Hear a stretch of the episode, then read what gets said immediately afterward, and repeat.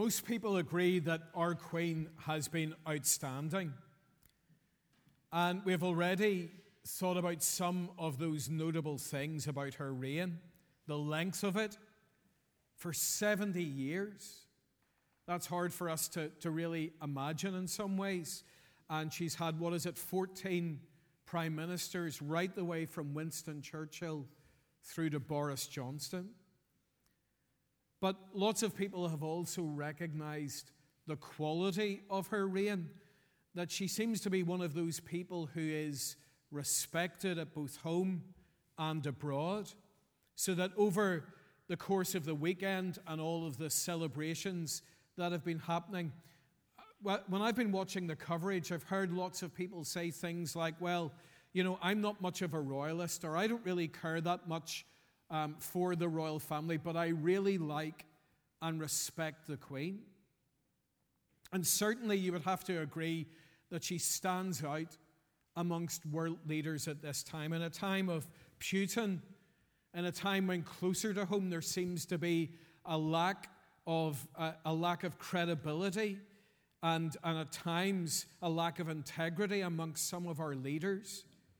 At a time when we're maybe disillusioned about government closer to home, the Queen seems to stand out for all the right reasons.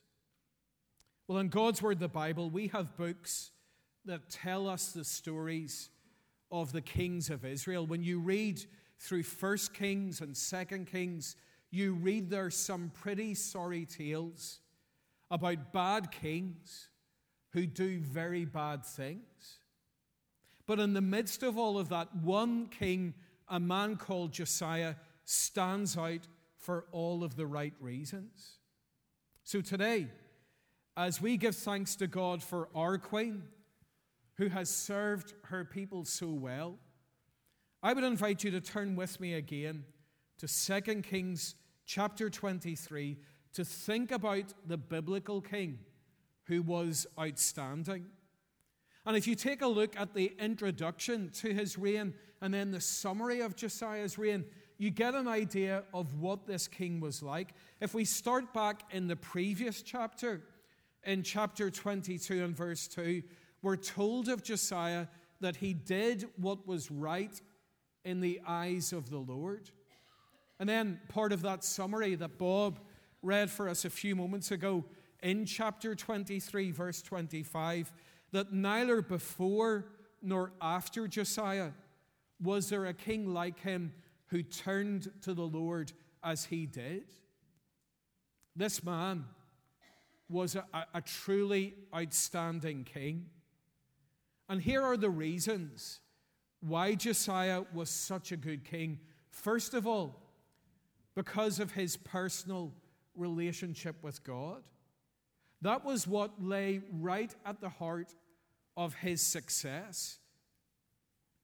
Because before you can give people the right lead, your own heart needs to be right with the Lord. So take a closer look again at that summary of his reign in chapter 23, verse 25. If we read the whole of the verse, neither before nor after Josiah was there a king like him who turned to the Lord as he did.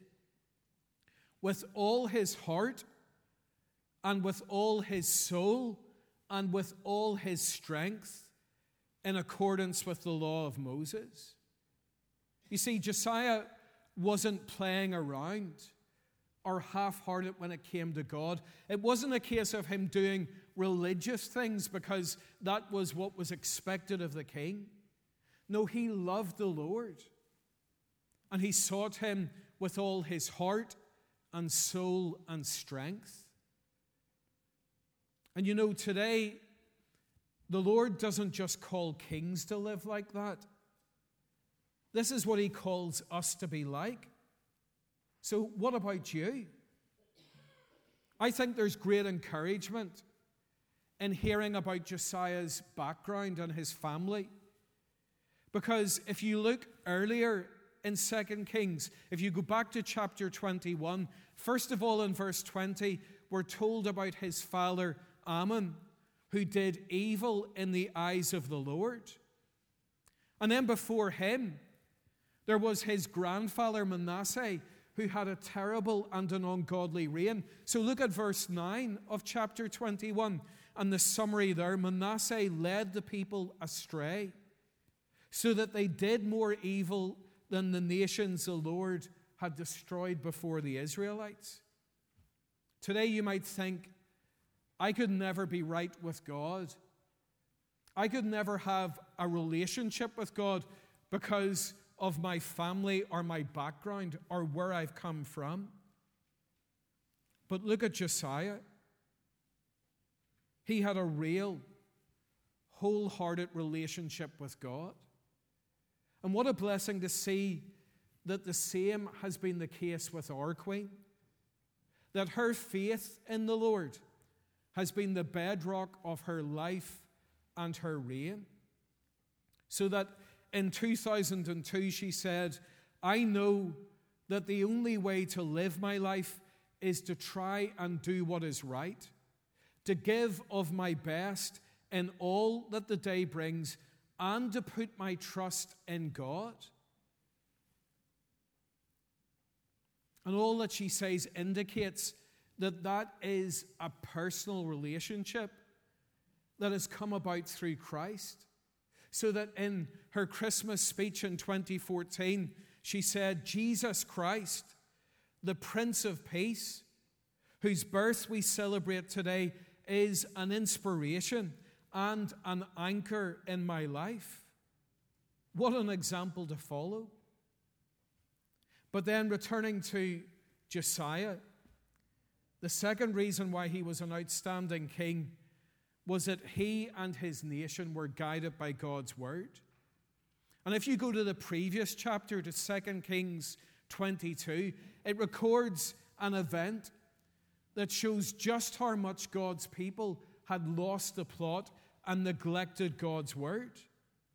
Because during the renovation of the temple, a copy of the book of the law is found. It would have been a scroll containing part of what is known as the Pentateuch, those first five books that we have in our Bible. And this was found hiding away somewhere. And this part of God's Word, for so long neglected and forgotten, is brought to King Josiah and it's read to him. And I want you to see his amazing reaction in chapter 22, verse 11.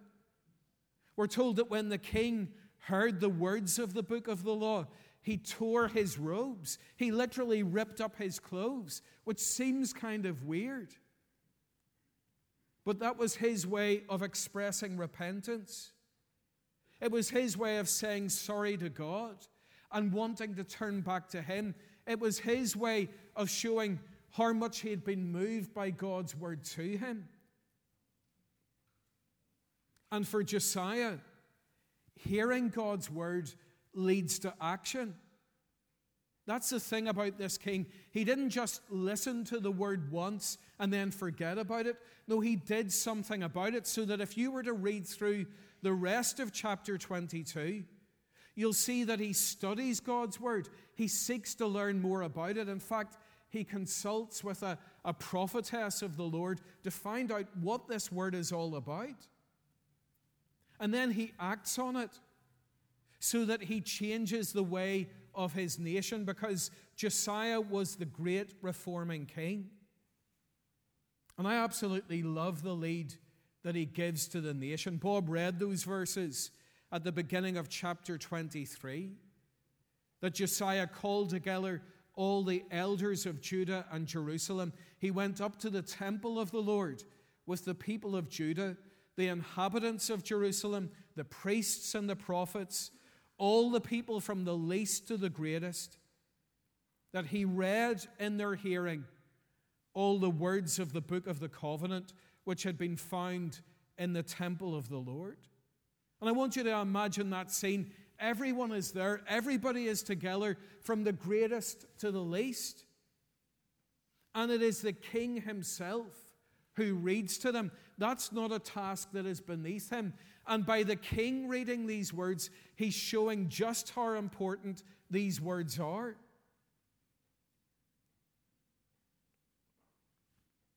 And God's word has been right at the center of our Queen's life and reign. When she was crowned in Westminster Abbey in June 1953, she was presented with a Bible and, and she was told this We present you with this book, the most valuable thing that this world affords. Here is wisdom. This is the royal law. These are the lively oracles of God. God's word is living and precious. And for the Queen, like so many of us, that Bible could have been put away into a cupboard or up on a shelf, as with so many homes. But we know from all that she has said that the Word of God, the Bible, has been precious to the Queen, that it's been used by her and studied by her. Josiah was a man of the book who wanted to lead his people to being people of the book. Elizabeth has been a woman of the book. Well, what about you? Are you taking time in God's Word for yourself? Are you leading your family into God's Word, into the Bible? What's your home like? But one final thing about this man Josiah that made him a truly outstanding king, and that is that he pointed people to God's rescue. Because one of the results of the nation getting back to God's word was that they once again observed the Passover. Josiah left the people with one final instruction in chapter 23, verse 21. We're told that the king gave this order to all the people celebrate the Passover to the Lord your God, as it is written in the book of the covenant. And you will have heard of the Passover before. We have thought together about what the Passover was all about here in church. It was that great moment in the history of God's people. God's people, the children of Israel, were enslaved in Egypt. And God raised up Moses so that they could be led out to freedom. But Pharaoh, the king, he was determined to keep God's people in place. So that we read that the Lord sent a series of plagues. But Pharaoh would still not relent. And then there was the final deadly plague when the angel of death passed over the nation and the firstborn, their lives were taken. But on that night, God's people were rescued, they were saved. They sacrificed lambs in accordance with what God told them to do. And the blood of the lambs sealed their protection.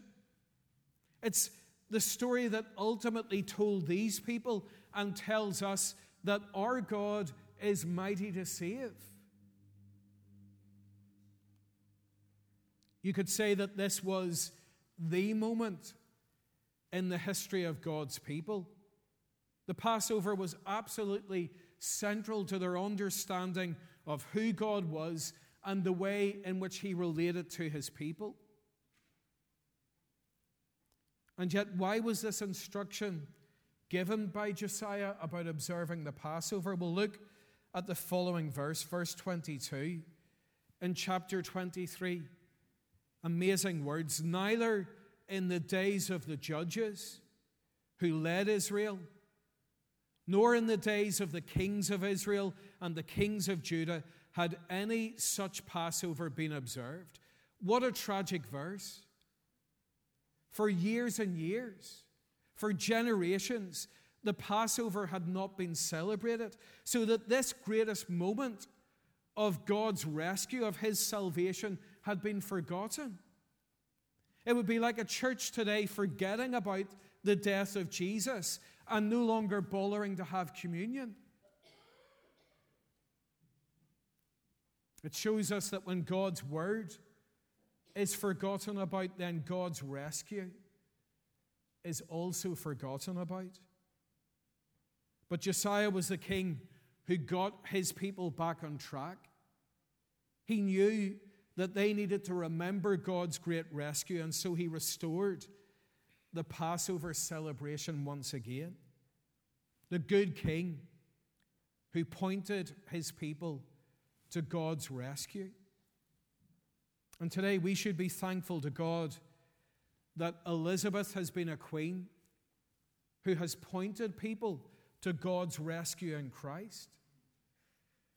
Her address to the Commonwealth in 2011, she said, Although we are capable of great acts of kindness, history teaches us that sometimes we need saving from ourselves, from our recklessness or our greed.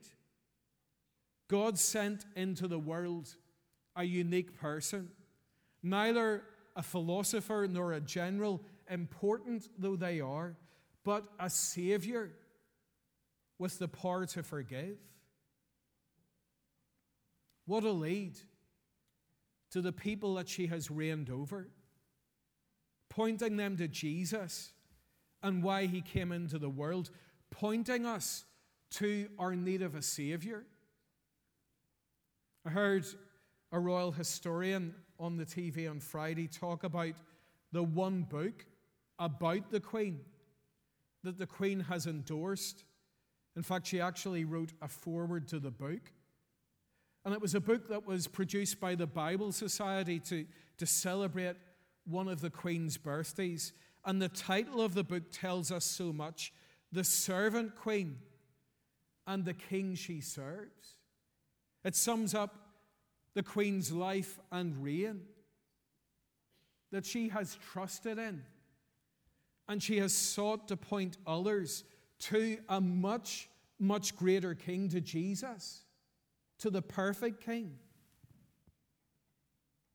So that we thought with the boys and girls about that verse that the Queen quoted from Scripture in 2012, where Jesus speaking about himself in Mark's gospel, says, For even the Son of Man did not come to be served, but to serve, and to give his life as a ransom for many. A very special king, no greater king, the servant king, who came into this world to give his life so that we might live to take our sin on himself so that we can be saved? Have you?